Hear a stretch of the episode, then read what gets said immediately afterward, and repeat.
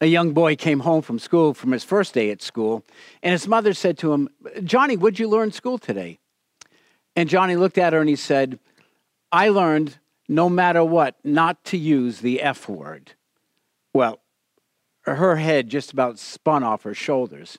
And she looked at him and she said, "Johnny, did you use the F word at school?"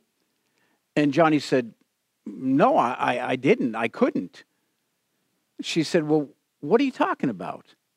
He said, "Well, our principal, Mr. Daniels, as he was giving the rules, he said, absolutely under no circumstances are any of you to use the F word." And then he looked at his mother and he said, "Mom, what is the F word?" And all of a sudden her face got red and she just got choked up and she said all that she could think about and said, "Johnny, I don't know." Well, at that, Johnny started going through his vocabulary list of all the words that he knew that began with F. And as he was doing so, his twin sister jumped in and said, "Cheese." And at that, the mother looked at both of them and walked away defeated. And mumbling under her breath, she said to herself, "I got one child that's going to grow up with a potty mouth, and I have another child who isn't going to know which door to go into the potty." This morning and for the next 4 weeks, I'm going to do a series of messages on the F word. Now, some of you are probably thinking, you're going to do a series on the word Fred? No, not quite. I'm going to do a series on the other F word called forgiveness. Forgiveness is probably something most of you have been engaging a lot in because of being so cooped up with one another. I've wanted to do this series for a while now because forgiveness is crucial to us as human beings. It's crucial to us in having relationships. And as we've seen through this Easter season, forgiveness is crucial in our relationship with God. So let me start off the series answering the question, why is forgiveness so important? Is it because we're a bunch of potty mouth people who don't know how to spell? Yeah, that's probably a part of it. But in theological terms, it's bigger than that. It's because we're sinners, and as sinners, we sin. Listen to the words of the psalmist. In Psalm 14, "The Lord looks down from heaven on all mankind to see if there are any who understand, any who seek God. All have turned away. All have become corrupt. There is no one who does good, not even one." Think about those words. All. All have sinned. Everyone, anyone, anybody. All of humanity. We don't like to think of ourselves in those terms. It's interesting. When we think of ourselves, we see ourselves as people who get better with age, almost like a fine wine. We see ourselves as people who grow and who learn and who become better. Of course, the question is, better at what? We like to think we just become better at everything. But the truth is, we don't. We oftentimes, if we go our course from the time that we're born, we become better at sinning. Now, you might think, I don't know if I agree with that. Just think of some of the names that you've run across in the news, the variety of them. Bernie Madoff, Bill Clinton, or a while back, Richard Nixon, Bill Cosby, Lori Loughlin, Harvey Weinstein. It's hard to see people like that across the board, from actors to directors to presidents and all the others that we can point out and not say we're not sinners.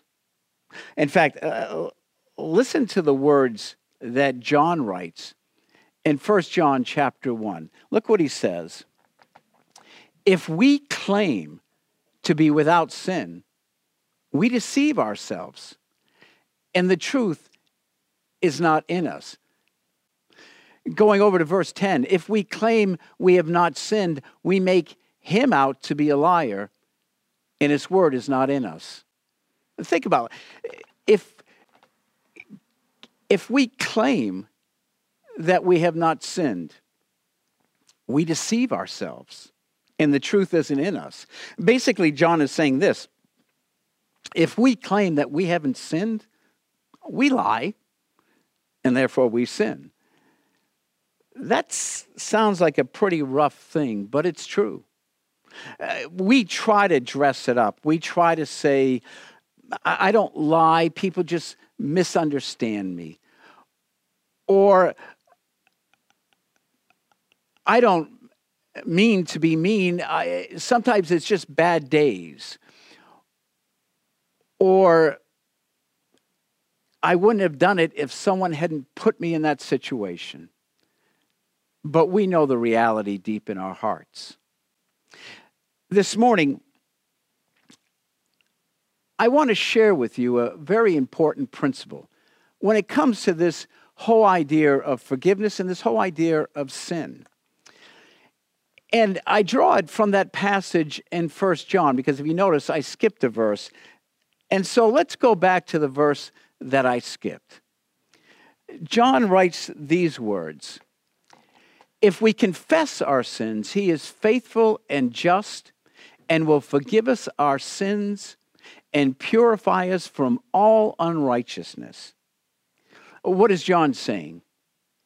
John is saying this: seeking forgiveness is the best place to start to clean up our mess. Let me say it again. Seeking forgiveness is the best place to start to clean up our mess. Even though we don't like to admit we're sinners, even though we would like to say we're just mistakers, we know deep down inside it's the reality. This morning, I want to share with you why this is so crucial. I want you to see the fact that each and every one of us is a mess. Whether we're a hot mess or a lukewarm mess, we're a mess. And it's when we know that we're all a mess. It's a good starting point for this series on forgiveness. So I want to tell you a story. It's a story that comes out of the scriptures, and it's the story of King David. Now, this story doesn't just begin with him being a king, because you'd miss out on some of the good stuff. The story goes back to David's youth. David was a kid who loved God, he loved his family, and he loved his nation. One day, his nation was under attack, and they were being harassed by the Philistines and taunted by a man of giant proportion. He taunted them, going out before Israel and challenging them, telling them that if they could come up with one fighter who would step in the ring with him, that whoever won would be the other's servant. Well, nobody from Israel wanted to step up. So who steps up?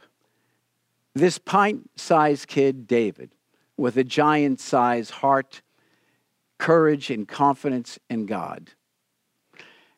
And with a slingshot, he takes the giant down. And you can imagine what the newspapers read the next day.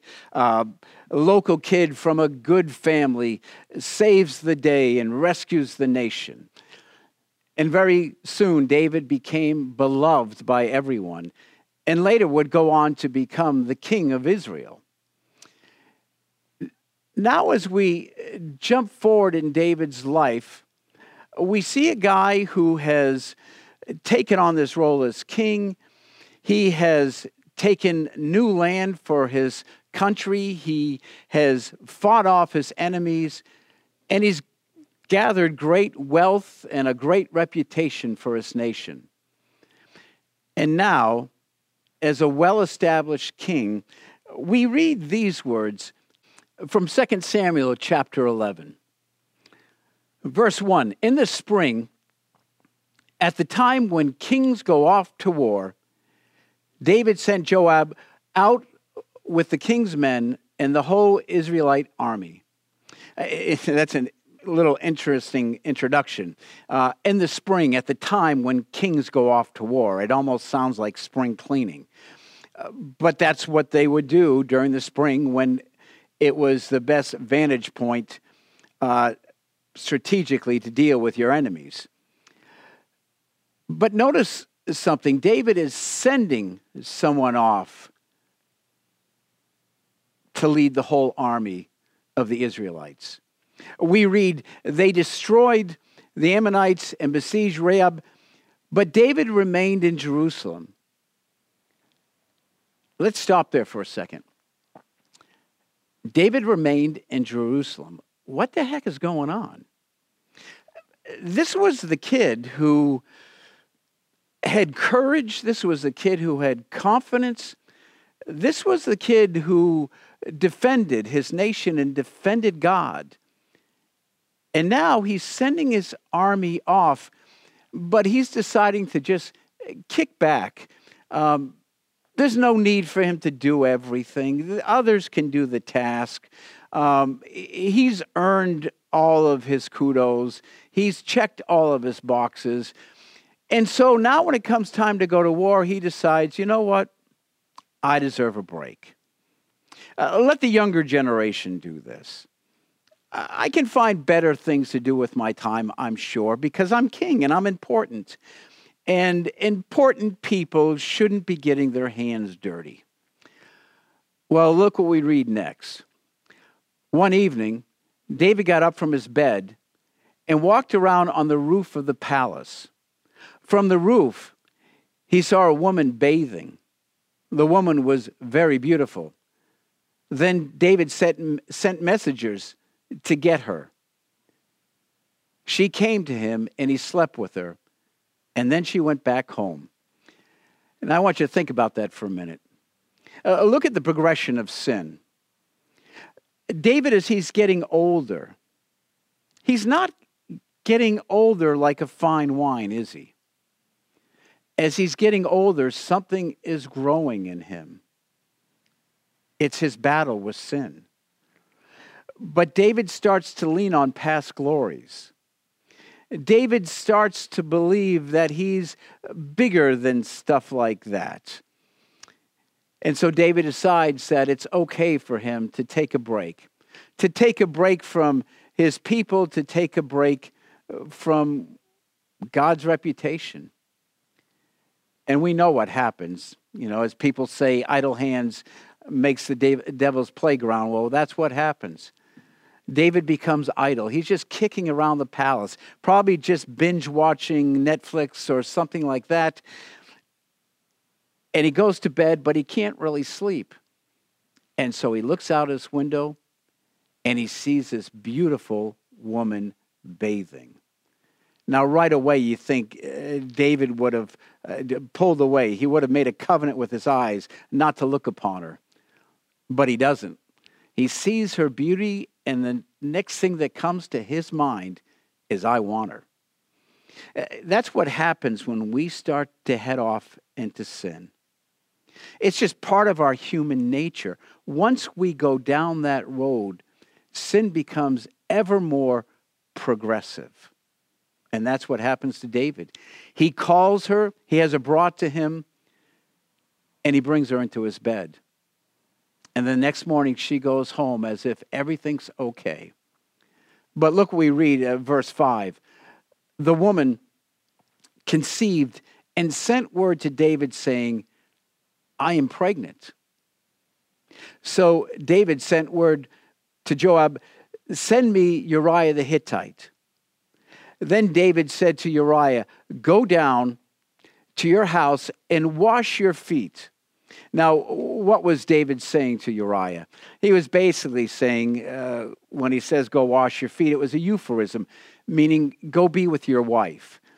David wanted Uriah to be with his wife so that when she conceived the child, Uriah would just think, well, that was during my time when I was on furlough. But in verse 9, we read this. But Uriah slept at the entrance to the palace with all his master's servants and did not go down to his house. Now, why was that? Because Uriah was a noble man. Uriah was not about to go be with his wife and to enjoy the pleasures of marriage and to just kick back when he knew that his men didn't have that same opportunity. And being a true leader, he knew you couldn't lead from behind. And so he went and he stayed with his men instead of going off to his house. And so now we skip to verse 13 and we read this. At David's invitation, he ate and drank with him, and David made him drunk. But in the evening, Uriah went out to sleep on his mat among his master's servants. He did not go home. And now David's plan was twofold, I believe. One, he wanted to get Uriah drunk, hoping that would just lead him to go home and to be a little more amorous being with his wife. But he, I suspect, also knew that if that wasn't going to be the case, that being drunk would put him in a state where he wouldn't think clearly and he wouldn't fight clearly. In the morning, we read, David wrote a letter to Joab and he sent it with Uriah. In it, he wrote, "Put Uriah out in front where the fighting is fiercest. Then withdraw from him so he will be struck down and die." So what happens? Just that.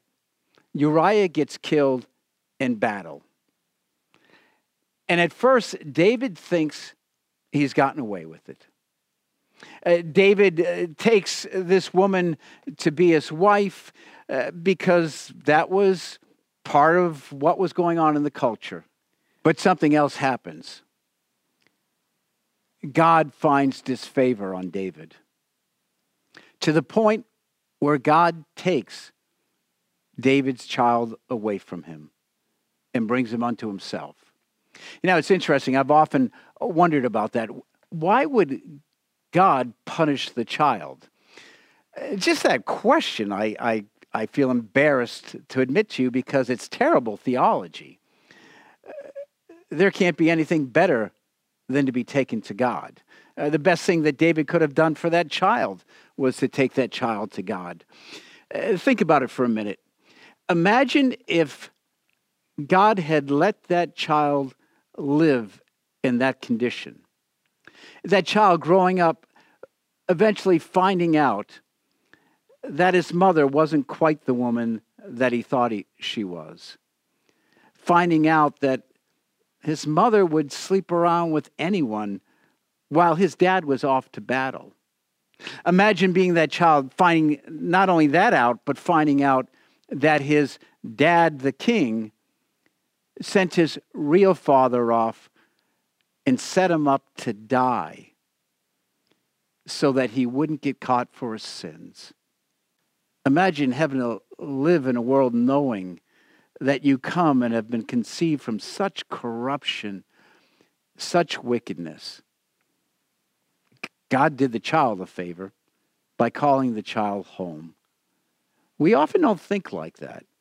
In fact, think about this pandemic. The whole thought of someone dying we see as an awful thing. And for sure, I would say, outside of Christ, it can be a very fearful thing. But as believers, we have to remember that going home to be with our Heavenly Father is what this is all about. Well, I digressed a little bit there. What we see in the story is God punishes David by taking his child. And we see that David's good friend Jonathan comes alongside of him and I won't get into the whole story, but confronts David with his sin.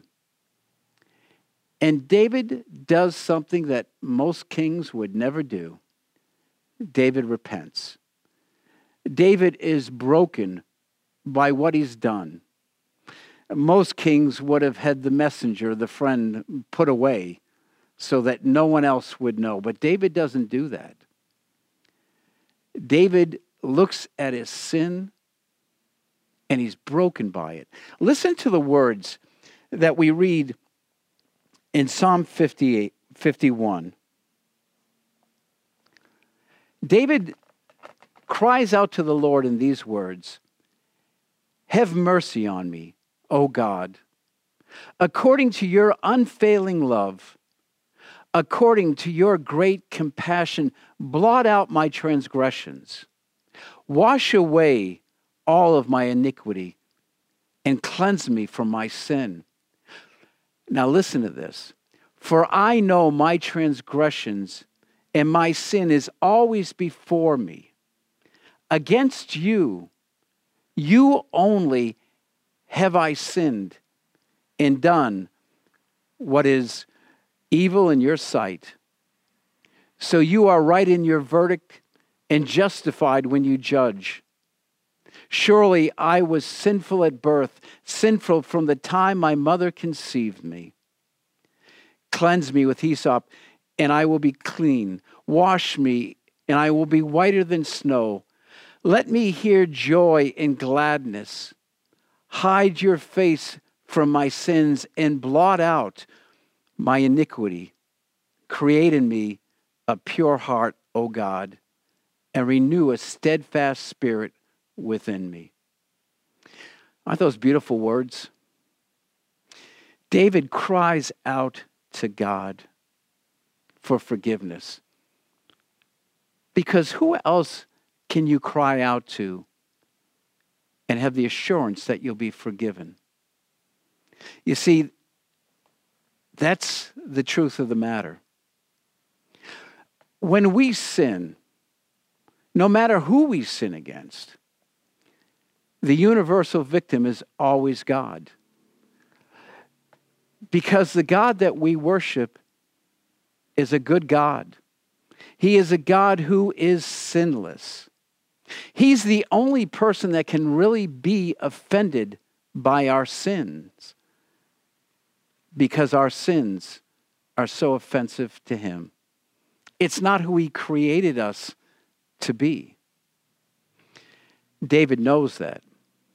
David knows that before he should even repent and apologize and seek forgiveness from Bathsheba for his part, before he goes to anyone, he first has to go to God, because he realizes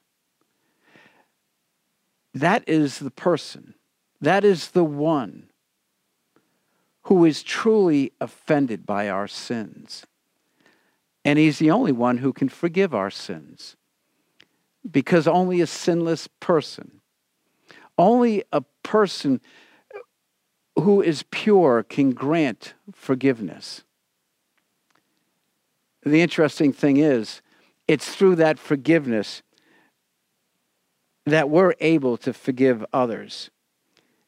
It begins with him, but it doesn't end with him. As he gives it to us, we can give it to others who come to us. Forgiveness has to start with him. When we receive it, we become free to truly give it, to understand its real power. And even when it's not given by others, one of the wonderful things about God's forgiveness is that when we're forgiven by him, we don't have to walk around feeling like fugitives in our own head, even if others will not forgive us. In fact, the scripture makes it clear, at that point, they're the one who's sinning. We don't have to carry that burden if we know that we've been broken before God. Forgiveness sets us free and turns us around, not to be anchored down ever again. You see, it's okay to be a mess. It's okay to be wrong.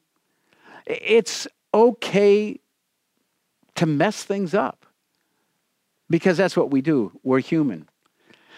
We're human, we're broken, we're frail, we're feeble. We're fallen people. But the good news is we're forgiven. And the wonderful thing about forgiveness is once we turn away from that sin. Once we seek forgiveness before God, He sets us on the right path.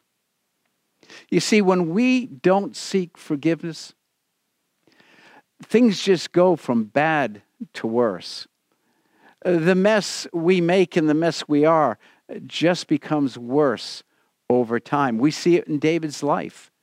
A guy who decides, I'm not going to do anything wrong. I'm just going to take a holiday. I'm just going to let others take care of my responsibilities. And the next thing you know, he's engaged in adultery. And then after his adultery, he's engaged in murder. And then after the murder, he's engaged in a cover-up that costs the life of his child. Things just go from bad to worse. Forgiveness is that place to start to clean up our mess.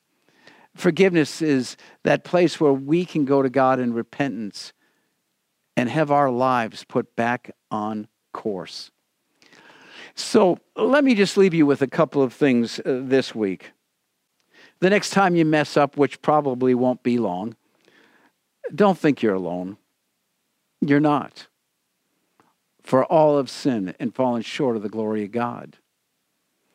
Don't be afraid to admit that you're a mess, that you mess up. Don't think that you're less than everyone else, that you've just dropped from the A-list. There is no A-list. Before God, all have sinned, and all have fallen short of the glory of the Lord. I was in the Home Depot this week, and when I went in there, now, please don't send me any letters. But when I went in there, I think I was the only one with not wearing a mask. And I saw people with their masks and some people with these really exotic and colorful masks and everything else. And for a moment, I looked around and I thought, it looks like a bank robbers convention. But that's what we look like before God. God understands we're broken people, but He loves us. Loves us so much, He sent His Son to die for us, to wash away our sins, to wash away not only the sins we committed in the past, but the ones we've committed now and the ones we'll commit in the future. When we seek forgiveness, God does something powerful. So don't ever think that you have something to be ashamed of by admitting you're wrong and seeking forgiveness from God and from others, because you're not alone. And number two, don't make excuses. The minute you make excuses, you still remain outside of reality. Don't minimize, don't try to justify, but be real. Number three, don't minimize your apologies. How do you not do that? Number one, be truthful. Take time to step back and to look for the truth. To look at what you did and the impact of it to others. And then try to empathize with how it must have felt for them to encounter your sin. Be truthful. Secondly, be thoughtful. When you go to apologize to someone, when you go to seek their forgiveness, after you've asked the question, what must it have felt like to be them? That will help you in a thoughtful way to go to them and say, I know what I did was wrong and you didn't deserve that. And I was being selfish. Or I was being mean, or I was being corrupt. And that's not who I want to be, and you don't deserve that. And I sinned against you, and I sinned against God. And I'd like your forgiveness because this isn't who I want to be, and this isn't what you deserve from me. Be truthful, be thoughtful, and be thankful. Be thankful that you have a God who forgives, a God who turns your hearts and minds around, who gives you the courage and the strength through His Spirit within you to want to seek to do what is right and what is true and what is just. And be thankful, knowing that, as John says in 1 John, that if we confess our sins, that our God is faithful and he is just, and he will cleanse us of our sins and all of our unrighteousness. And we can walk with a lighter burden and know it's okay to be a mess. And even when we make a mess, forgiveness is the place that we start to clean it up. Look, y'all have a good week this week. I don't know if you've been watching the news, but it looks like there's a plan that's beginning to unfold where we can be back together again. And I have to tell you, I look forward to it. I miss your faces. I miss your smiles. I miss hearing about your lives. And I miss being one in a more intimate way to worship God together. And so as you go forth this week, may God bless you and keep you. May God allow his face to shine upon you and be gracious to you. May he lift up his countenance and give you his peace. And may you continue to grow in the image of his Son, Jesus Christ, and walk in his ways. In the name of the Father, and of the Son, and of the Holy Spirit. Amen.